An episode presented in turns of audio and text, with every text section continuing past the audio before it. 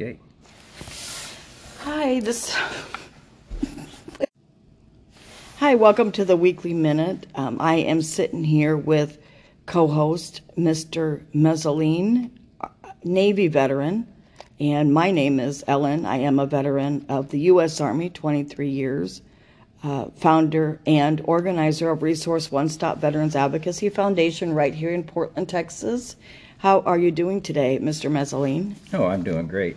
Am I pronouncing your name right? Messoline. I am so sorry, No worries. I do apologize. No worries. Well, thank you for meeting with me today. And um, this podcast is called the Weekly Minute, in which once a week um, I will have a different veteran on Fridays, uh, just kind of discuss um, just a little conversation about how their um, life has been outside of the military, and just a few questions on um, maybe you know their military career and life outside of the military. Um, so at this point, um, I will just start my my podcast with the question here. So, um, may I call you? What was your first name again? Larry. May I call you Larry if you don't mind? Because I don't want to chop your name. Thank you. All right. So, um, Larry, what does the weekly minute mean to you? Well, I, after learning what it is, I think that uh, it's going to help vets. That's what it means to me, helping veterans, and, and that's what's important.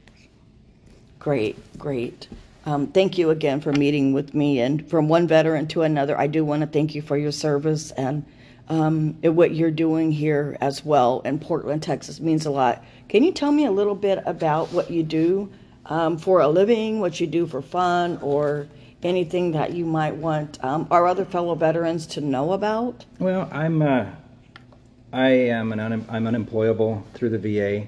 Um, I'm a PTSD vet. that Got hurt while I was in, on service, and um, I presently I'm kind of like the housekeeper because my wife works. So, but beyond that, um, I have a band called Celtification. Um, that's what I kind of keeps my head out of the out of the past history. So. Um, I retired in 2004 as an MA1. Uh, wouldn't have changed the day, good or bad, from what I had in my service. Uh, proud to serve my country. So, Oh, thank you again for that. Um, yeah, that's awesome to know. I mean, especially when, you know, somebody's looking for entertainment or adding maybe entertainment to any events that they have may have going on. Um, I'm a huge advocate of, um, you know, social events, um, veterans events, anything that's going on. So definitely we'll be looking out for that. Are you doing big things in the future there, Larry? Um, so let me go ahead and ask you this as well. Um, you know, being prior Army, um, you know, um, I know we're it's like joint forces. What what do you feel about? How do you feel about? You know, the Navy, the Army, the Marines, and the Air Force becoming more of a joint force instead of, um, you know, each uh, branch individualized. well, I think that uh, we're all on the same team anyway. Um, I think that there's a lot of history with all the branches of the service, and uh, I personally think they should keep them in separate entities. Um, the Navy has a different Air Force than the Air Force does, and rather than have to spend the money to retrain an Air Force, leave it you know leave it like it is. But uh, I think we all have our own same functions, or our own functions, and it's on the same team. We fight the same battles on the same team. Um, a lot of in-service camaraderie stuff that goes on as far as giving each other a hard time, but I, I, my, my opinion is I think we should. I don't think we should change that. I think the Navy and the Marine Corps and the Army and the Air Force should should stay their own separate entities. Yeah, that's that's great. Um, good to know that as well because I when I first saw it all come together, I was stationed in San Antonio and they changed it from an army base out at Fort Sam Houston to a joint force military base, and so I saw a lot more Navy and Air Force and Marines. Um, so you know, I mean, I mean, it's good that we work together for the, the cause of freedom, you know, and um, but then also, you know, we all have our own jobs to do. I mean, each each branch has its own job, and I think that that's good to separate that as Mm. well, basically, just like you said. So I guess my next question would be, what does freedom mean to you? freedom um, I, I I believe in the in the constitutional law and I believe the constitution was written even though it was written a long time ago I think there was a lot of foresight that was put into it and I think that uh, I think that we have the right to say what we want when we want but it has to be within reason um, I believe that we have the right for freedom of press like we're doing right now Yes. um, I, I, but I also feel that some people kind of take it out of context. You know, um, do their own interpretations on on what freedom really is. Um, freedom is something that we fought, you and me both fought for probably well most of our adult lives um, to maintain some sort of order and discipline as well as making sure that people have their, their rights. And uh, so, I mean, I, I don't know if that made any sense whatsoever. Oh but, yes, uh, it did. Yes, um, uh, yes, it's, it did a lot. Um, it's always nice to get a another perspective, somebody else's perspective, another veteran's perspective um, on what freedom means to them, because freedom means something different to each individual. You know, so it's always nice to get the the veteran's perspective uh, that I'm speaking with, um, which I thank you for answering those questions for me. Um, just to kind of give you a little bit of background of Resource One Stop Veteran Advocacy Foundation, non for profit foundation. We are a non for profit foundation. Um, so everything we do is basically through charity and uh, donation and um, but the the main reason I started uh, Resource One Stop Veteran Advocacy is because I actually started out as a homeless veteran myself. Um, back in April of 2020, I lost my job. I was living in Indiana. Um, I was going to lose my house. I just had my house built. Um, so I was all set to pay on my first mortgage, and then the COVID hit, and I lost my job. So um, I had to get a townhome here, and then on my way to Texas, they were like, "Ugh," you know, um, the person's not moving out of the home due to COVID nineteen in Aransas Pass. So I'm like, what do I do? I'm going to be homeless. Right. So um, I had to stay in a hotel for three weeks, and I told my daughter, I'm not going to let this all get to me. I'm going to take something. I'm going to make, you know, lemonade out of lemons or whatever. And um, I went back and got my master's degree in organizational leadership and development, and started my organization about a year ago. First year was nothing but compliance and getting all the paperwork together. Second year is more about, I guess, for me.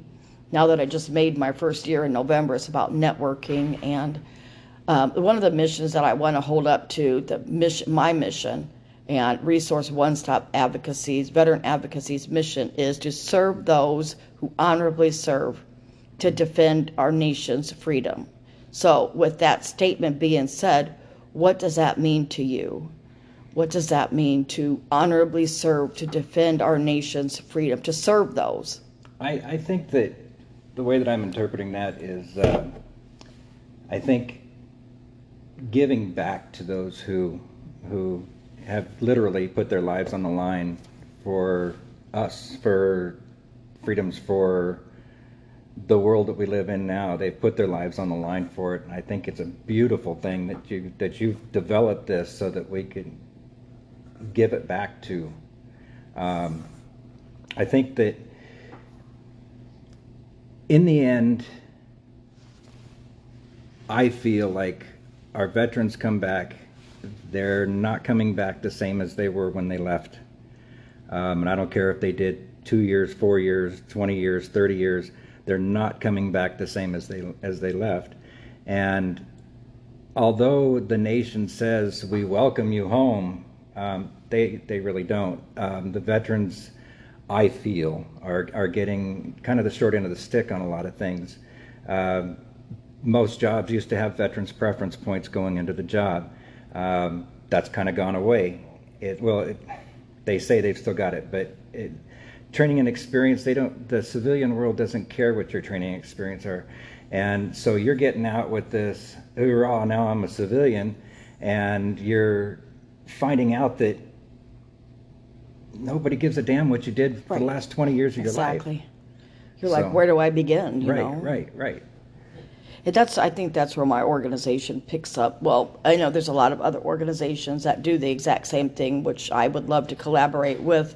However, you know, um, certain organizations have their own niche, if you would, uh, and mine kind of picks up as like, how can I help the veteran understand like what he's good at, or how can we get him to the right community resource to get him the help that he needs.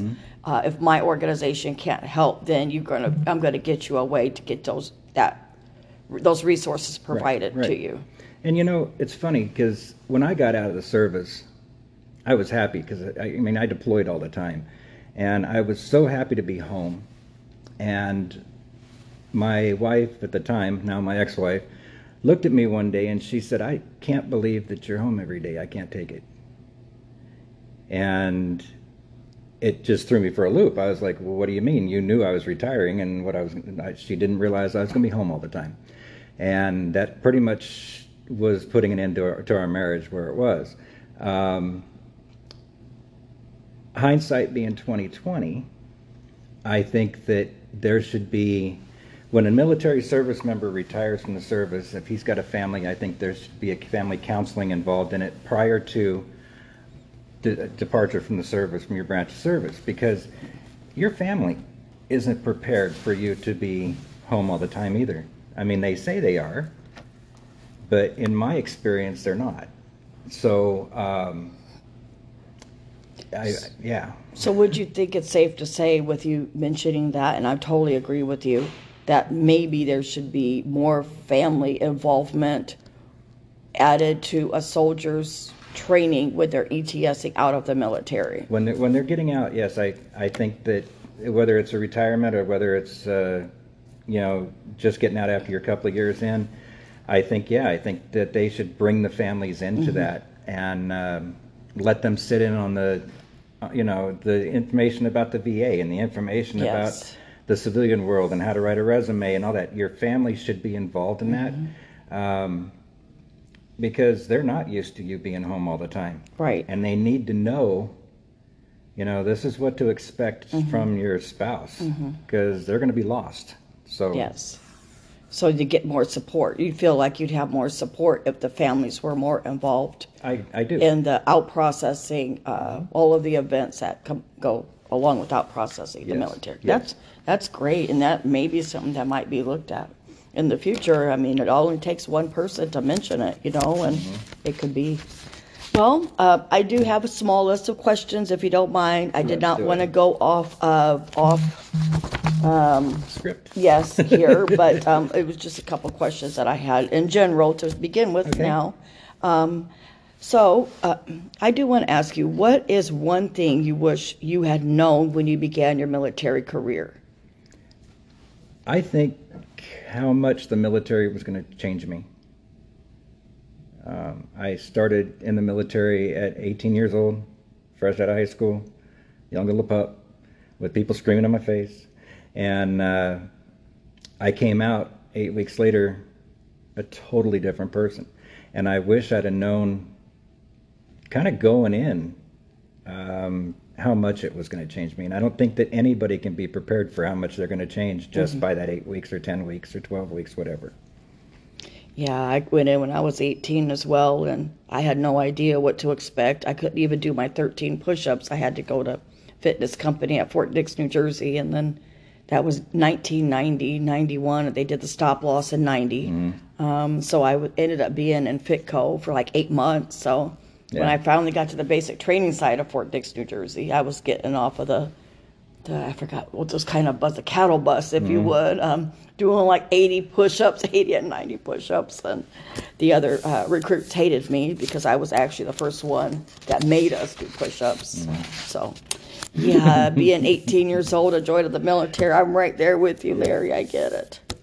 Well, and thank you for answering that for me too, because that's always an important question to start off with is the what is it that you wish you knew when you began your military career? Well, I guess that leads us to our second question here. Um, what advice, if any, would you give somebody someone who was wanting to pursue a military career? I'd say be prepared for anything. Um, there's even boot camp and everything else will not actually prepare you for some of the things you're going to see or have to do.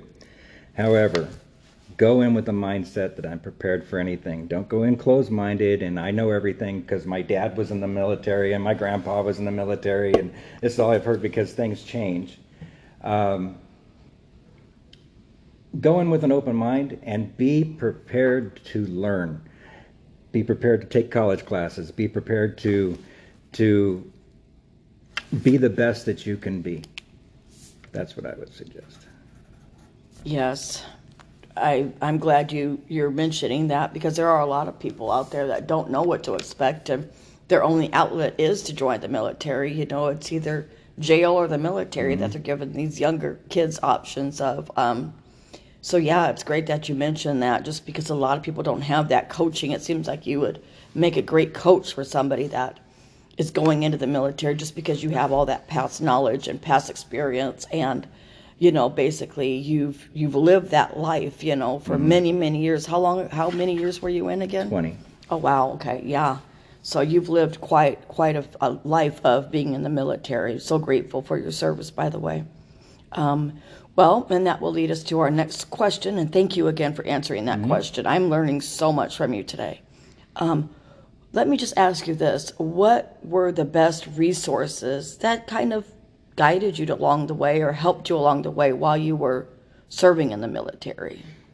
My resources, I used my chain of command a lot. Um, when I first went in, I didn't didn't know what I wanted to do when I grew up. Um, I flunked out of submarine school deliberately because I thought I'm a country kid. I volunteered for the submarine, and I'm going to be stuck underwater with no fresh air, and there is no I way I can do do, this. And so Right? I, I I failed couldn't out, and uh, and of course they gave me the worst punishment they thought they could give me, and they sent me to the surface fleet, which is all I wanted to do anyway. Um, but I didn't know what I wanted to do. Um, I used my chain of command, and they kind of suckered me, if you will, into finally taking my E4 exam um, because I really tried to do everything but be where I was at. And uh, I remember my, my first class walked up and he says, I want you to read this book. I don't want you to do the course, just read the book. But he knew damn good and well that I was going to do the course if I was going to read the book, right? Wow. And so I went up, handed it to him. I just, I took me about a week, and I handed him the, the course and everything. And he said, "Good, here's your PARS, and uh, you take you take your advancement exam next Tuesday." And I said, "What?" And he said, "Oh yeah." He said, "I've already got your exam ordered." He said, "I knew you were going to take you were going to do the course, and you've already done everything that was required. So go take the exam." Um, my chain of command, most commands that I was at, and I've been in, I don't know, nine or ten of them, but most of them, the chain of command was very supportive and really stood behind you and really tried to motivate you and, and make the best out of you. Um, but also be prepared for the chain of command that doesn't, your departmental leading petty officer, it's all he cares about is making chief. Your departmental um, chief petty officer, uh, he's doing all the political crap to try to keep the mm-hmm. division out of, or the department out of trouble. So there's still going to be little spots where you're probably not going to get the help that you really are looking for, but there is a manual for absolutely Oh, yes. everything that takes place in the military. Right. Get your hands on these manuals. Yes. Go to your department, go to your libraries, go to wherever you need to go Yes. and read these books and Great you'll succeed. advice. You'll succeed. Great advice for somebody that's wanting to pursue a military career. Would you agree? I agree. All right, yes. I know there's a manual for everything. And would you now kind of just kind of um, ad libbing off of that question or that answer that you just provided me, if you don't mind? Um, would you say that, that that those kind of on the spot kind of moments kind of prepared you and helped you along the way in your military career because it made you think more, it made you do more as a a, uh Navy a member? I, I, what would you? Sailor. Yes, it made you uh, kind of do a lot more thinking on your own as a sailor instead of somebody telling you how to do it, when to do it.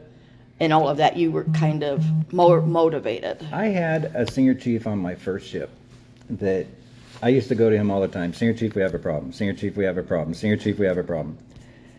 And he looked at me one day. He says, "You know what?" He says, "I want to know what the solution is." And I was just a young sailor.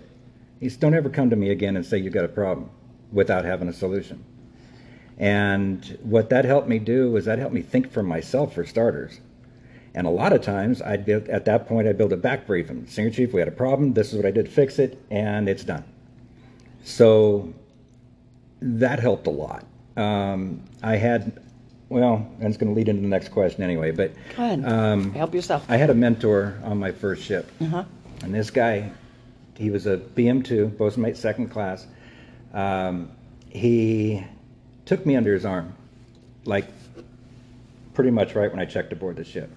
And he, uh, I was young little E E2, I think at the time, and I'm waddling myself around, right, and trying to figure out about the ship and learn about this. And and he said, you know,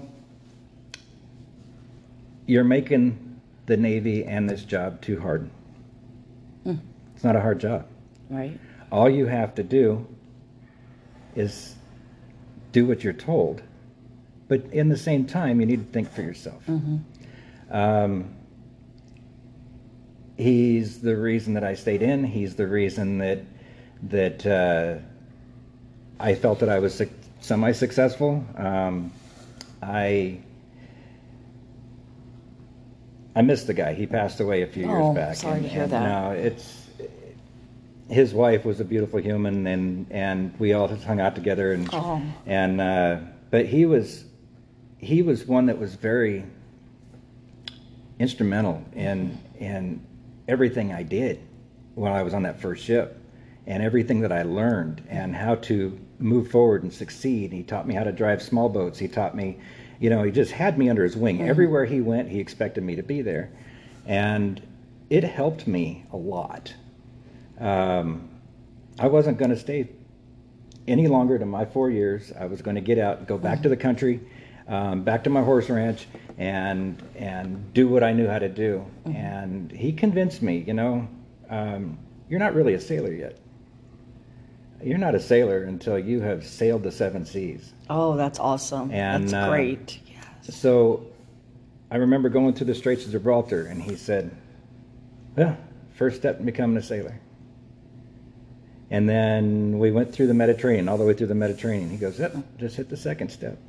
Oh, and then we went through the Suez Canal, just hit the third step. Wow. And no matter where we went throughout the world, it was always just another step in becoming a sailor. Yes. Okay, and it wasn't about going to ports and getting drunk and getting stupid and mm-hmm. getting in trouble and getting mm-hmm. you know busted, getting whatever you did. Right. This was about a learning experience and being able to look at the world.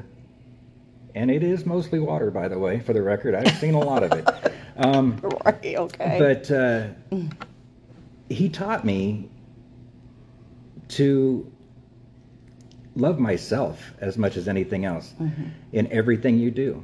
And um, so, yeah, I, I that's great I kinda, advice. I don't know if I kind of went. No, you did at all, not. but, this uh, was excellent. I love that you were able to lib, Yeah. and I know it wasn't one of the list, one of the questions on the list, but sometimes you have to ad lib a little bit. It- Everything's just not so cut and dry, which you're starting Yeah. to be able to prove to us that everything's not so cut and dry. Mm-hmm. Everything is a learning experience inside of the military and outside, Outside of the, the military. military, Everything right. that we do in life. Right. Um, you can, re, you know, we can let young people know that. We can let older people because we never stop learning, right? Mm-hmm. We're always wanting to to learn more. Um, and this is one of the reasons why I started this podcast was because I don't want to just you know, I want to learn more about other veterans. I want to learn about my craft. I want to continue and, you know, I want to learn about other veterans so I could be that better person to advocate for other veterans. And I feel like if I know the other veteran's story, then I mm-hmm. can advocate for the, the Right. veteran even more, you know. Mm-hmm. And a lot of times face to face is the only way. I mean, we're right now we're you know so much technology that emailing and texting and all that has really I think taken away from a lot of the personable side of I agree. conversation Yeah. a chat and conversation, just a conversation like mm-hmm. we're having right now. Um, well, I'm good. I just have a few more questions, if you don't mind. And do I'm it. so glad you took your time to um, sit down with me today.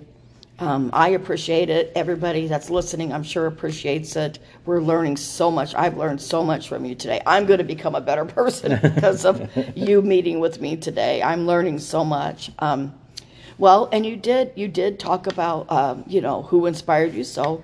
And is he also who inspired you to stay in the military? Because you said you were going to just did. get out four He did. Um, matter of fact, he coordinated the biggest, um, or largest, should I say, re-enlistment ceremony. Um, we were re-enlisted by the admiral. Um, he came aboard the ship. We had, I think, there were, I want to say there was twelve or fourteen of us at that re-enlistment. Um, but he said, "Well, what would it take?" And I said, "If I was re-enlisted by the admiral, I'd do it." I was just being sarcastic, a little facetious, and, uh, And he got you. he got me. He got you. Oh my gosh. So, um, but I was going to get out, and I, I had at that time, um, I had two kids. I was married. I just wanted to spend time with my family. right. you Yes. know? Understandable. So, he said, you know, you'll get to spend time with your family because if you re-enlist, you can probably go to shore duty. You get a couple of years with just your family. Yeah. Right. Um, and I laugh because I've been there, done that. I understand what you're. Yes. Everybody that was probably in the military that's re-enlisted more than once or twice can can relate with you, and that's why we we find it kind of find that comical because um, it's a serious thing to re-enlist. You're dedicating your time and your honor, and you're you know you're dedicating your life to your country, and to God and country. Um, so it's definitely a serious thing to re-enlist, uh, and it's a definitely um, apply, you know, applaudable that you stayed in for 20 plus years. Now, may I ask you, what was the, the officer's name again, the admiral's name again, um, that um, kind of inspired you to stay in the military? The, The one that we're talking about, yes. Um, well, the the the guy was BM2 Bullard, Okay. but uh, I don't even remember the ad. I, I want to say it was Zumwalt, but I, don't, I could be completely off on that. no, I mean the. I guess I mean to say the the, the, petty gentleman that yeah. yes that Yeah, inspired you. Okay, Mitch Bullard. He maybe was, there are other. He was just one of the neatest, down to earth people. But Oh, that's good. if you didn't get your job done, you knew you didn't get your job Right. done too. So. I get it. So I guess that leads kind of into our next question. Um, you know, who were the top three people? And you said, um, Well, the top Bullard three people that influenced me to when I when I served, um, of course, while I was serving, it was it was definitely Mitch. Um, getting me in the door, one of my best friends from school joined the Navy, um, and he left and goes off to boot camp. Comes back on his on his thirty days leave, and first thing he does is six o'clock in the morning. He's standing at the foot of my bed screaming for me to get out of my rack, and. Um, uh, we drove around all day, drank about a case of Heineken, and Oh. uh, next thing you know, I'm sitting in a recruiter's office. So Yeah, that'll do it. my dad is a Vietnam veteran. My Oh wow. grandfather, both my grandfathers were World War II veterans. My great grandfather was a World War One veteran, and we tracked the military all the way back. My kids were the first ones that broke that chain. Oh, okay. But I got a grandson that wants to go in the army, so um, we'll get it back. But Were you say? Would you say that they also inspired you to um, keep that going and the, keep in the military in the family, like keep the Well, I don't know if they really inspired to do that. I got a grandfather that did 38 years in the Navy. Um, I got another one did four. Okay. Um, I my dad, I could honest honestly I don't know how long he did, but uh, he I remember him. I do remember, weirdly enough, as young as I was, him leaving and deploying and then having to come back.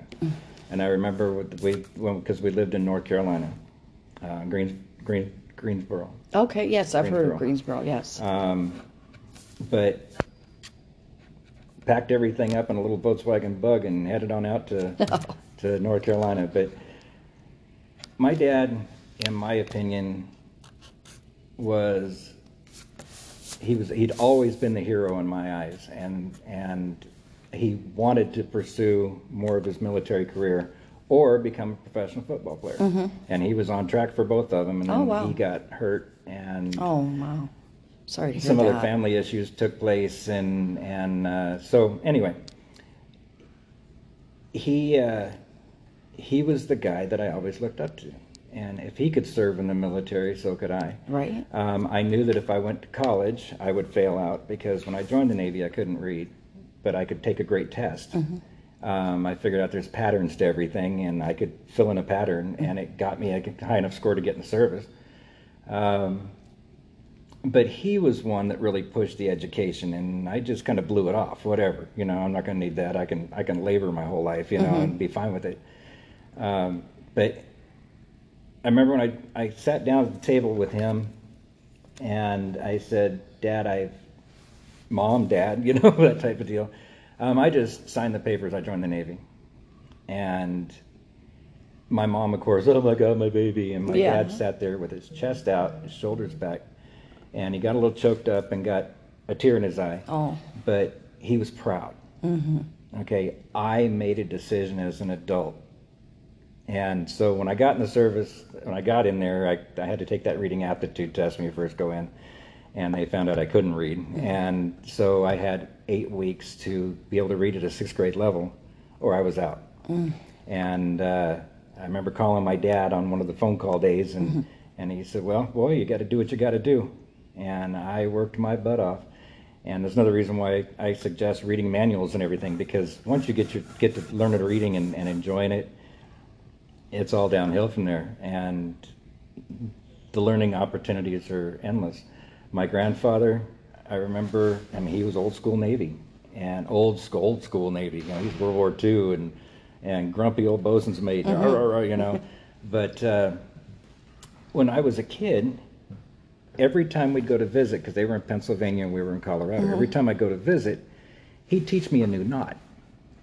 Okay, just teach me how to tie a knot, and mm-hmm. then if I could tie the knot right, you know, walk away, come back, tie the, with the knot tied right, I'd get candy or whatever, you know. Mm-hmm. But it was always a game, and uh, so he actually gave me a leg up in the Navy just by doing stupid little stuff like, here, here's a bowline, you know. Yeah. So That's awesome. these are the people that really inspired me to, Oh, to yeah. go in and stay in. That's great. And it sounds like um, you know you learned quite a bit while you were in the Navy, Mm-hmm. and um, you you you utilized quite a bit of those skills as of today, Right. even in your own um, life that you live outside of the military. Correct. Um, yep. So let's just kind of. Um, I know we're going to. We just have a couple more questions, and then we're going to wrap it up. Okay. For those who are listening, once again, we do thank you uh, for staying on board with us. I know it's been 30 minutes, um, and I did. The name of this is the Weekly Minute, but um, that's just a name. She, she brought the long-winded guy in. And I love that because he's he's such an awesome guy. Thank you again, Mr. No Lair, worries. for answering all these questions. Um, so I just have a couple other questions Mm-hmm. here. Um, well, with everything that you've uh, mentioned today, Mm-hmm. um, how do you how do you feel um, our listeners um, can connect with you and your story today? I mean, if you were to kind of debunk any kind of myths or um, rumors or anything about the military, and just from your story that you've shared with us today, um, how do you want your our listeners, or how would you feel um, our listeners may be able to connect with you and your story if they're thinking about joining the military? Um, I don't know if that makes sense. That question, I just kind of wanted kind to combine. kind of. Um, I think that how how we can connect together is is we've served, and um, if you're thinking about going in the military, I I strongly encourage it. Um, if nothing else, for the education, for the experiences. Um, I think that uh, kind of sort of jumping back a little bit, if you don't mind, um, is there's there's a thing, a question you have here about common myth about the military that I want to debunk. okay, yes. Okay. Um, your job when you go in the military is not kill people. Your your job when you go in the military is not um, to I don't know how to put it other than be some sort of a badass. And it's not your job. What your job is, is what you're assigned to do. And so keep that in mind. Um, yeah, okay, you go to work on the ship and they make you go down mess cranking duty or, or whatever, got to work in the galley. Um, take that as a learning experience, a training experience. Be open minded. But remember, this is just a job. It is a job. And if you can keep that in your mind, once you get out and Mm-hmm. you separate from service, it's going to make life so much easier. Yes. So much easier. This was just a job. There are benefits out there. If Yes. you get hurt, and I don't care if it's you smashed your finger and had to lose a fingernail, Right. Make sure you go to medical and get that Yes. documented because this is all stuff that once you do separate is going to go towards your VA benefits. Yes. This is all stuff that they didn't tell us. Right. And it may make you seem like a sick bay commando or something like that, but you've got to take in consideration once you're out of the Mm-hmm. service, you're going to have to be in the real world. And then all of a sudden, one day, these little aches and pains or whatever happened to you before are real. And you start getting old and you can't do what you can do before. Um, I'm not that old, I'm 56, but I am. Well, you don't look like it. You look very good, Mr. Larry. Look so at- look don't you even have to say I that. Play a lot of music. Yes, you're Um, very you you wear well. Thank you. Um, but we, uh, I, I want remember that we are all, whether you're going in and you're getting ready to go to boot camp, or you've separated for the last 30 years, or whatever your story is, we are all on the same team. And there are people here that have your back, and there are people here that will support you to the end. Yes. Um, I'm one of those people. I, I believe in supporting our veterans because I remember how hard it was to get my benefits going. I remember how hard it was to get housing. Um, I was completely homeless. I lived in my car with my dog. Oh, yes. Um, I have been a substance abuser. I, I don't deny that. There are programs out there to keep your head on. Yes. And it's not being some sort of a wimp or anything like that to go and take advantage of these programs while you're in the service. Yes. And then that way they help you once you're out of the service. Yes. So that's long-winded way of saying that No, that was great. That's a lot of information and a few questions. I'm glad we were able to cover um, all of these questions. I'm so glad. Thank you for your service. I am very glad.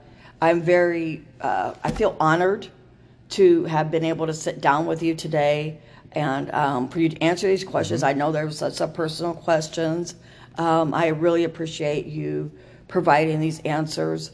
Um, so, as far as um, ending, the ending here, I just kind of want to circle back up to the top if we could. okay. Um, once again, this is the weekly minute. Uh, Mr. Larry was my first ever interviewee, so I do appreciate your patience and your your time and effort that you took uh, out of your busy day uh, to meet with me and uh, you know to talk about your uh, your time in the military, inside of the military, outside the military, so that other uh, veterans and young military young uh, individuals thinking about going into the military um, could utilize what you have said and your knowledge and um, your information and use it to their benefit uh, when going in the military, when getting out of the military. Um, so I guess I, that just comes. We'll just go back to the uh, the question. So once again, now that we've talked about all of this, all of these questions, do you think that organizations such as mine, Resource One Stop Veterans Advocacy Foundation, could actually help veterans in the future? Oh, definitely. Um, Do you think Most definitely. having the podcast is actually um, beneficial? That way, it, it allows veterans to have a, com- you know, to communicate and um, just to kind of get the information out there to other veterans. I, I do. I, I think that this is. I think what you're doing is wonderful. I just do. I, I think Oh, thank that. you. Uh, Thank you. you know, I'm sorry that you ended up the long-winded one, the first guy, but Nope, I, love just it. Kind of feel I got that a lot of information. I like to talk, but um, you. I think that what your program is doing can be so beneficial to to to all veterans. Um, I think that everybody needs to know that there is somebody there to advocate for them, to help them, to support them, um, even through their tough times. So, I think this is a great thing. Thank you very much. And on that note, we are going to end today's podcast. Today being January 7, 2022. We're already in the first week of January, um, getting ready to go in the second week. And uh, we will be uh, next Friday, I believe, is the date of what, the 14th? Next Friday being the 14th, we will have another veteran um, here sitting down with me on the weekly minute. And um, we will talk more about um, the military, uh, the veterans' uh, career inside of the military and outside of the military. So please tune in for um, that podcast next Friday at 1 o'clock. We will actually have a female sergeant major on. She lives right here in Portland. There was only 23 uh, female sergeant majors in the Marines. Um, she does live right here in Portland, and she has volunteered to come on the weekly minute at 1 o'clock as well. So please tune in, and um, yeah, we hope you learn a lot of um, useful information, valuable information. You guys have a great day, and thank you for tuning in. Bye bye.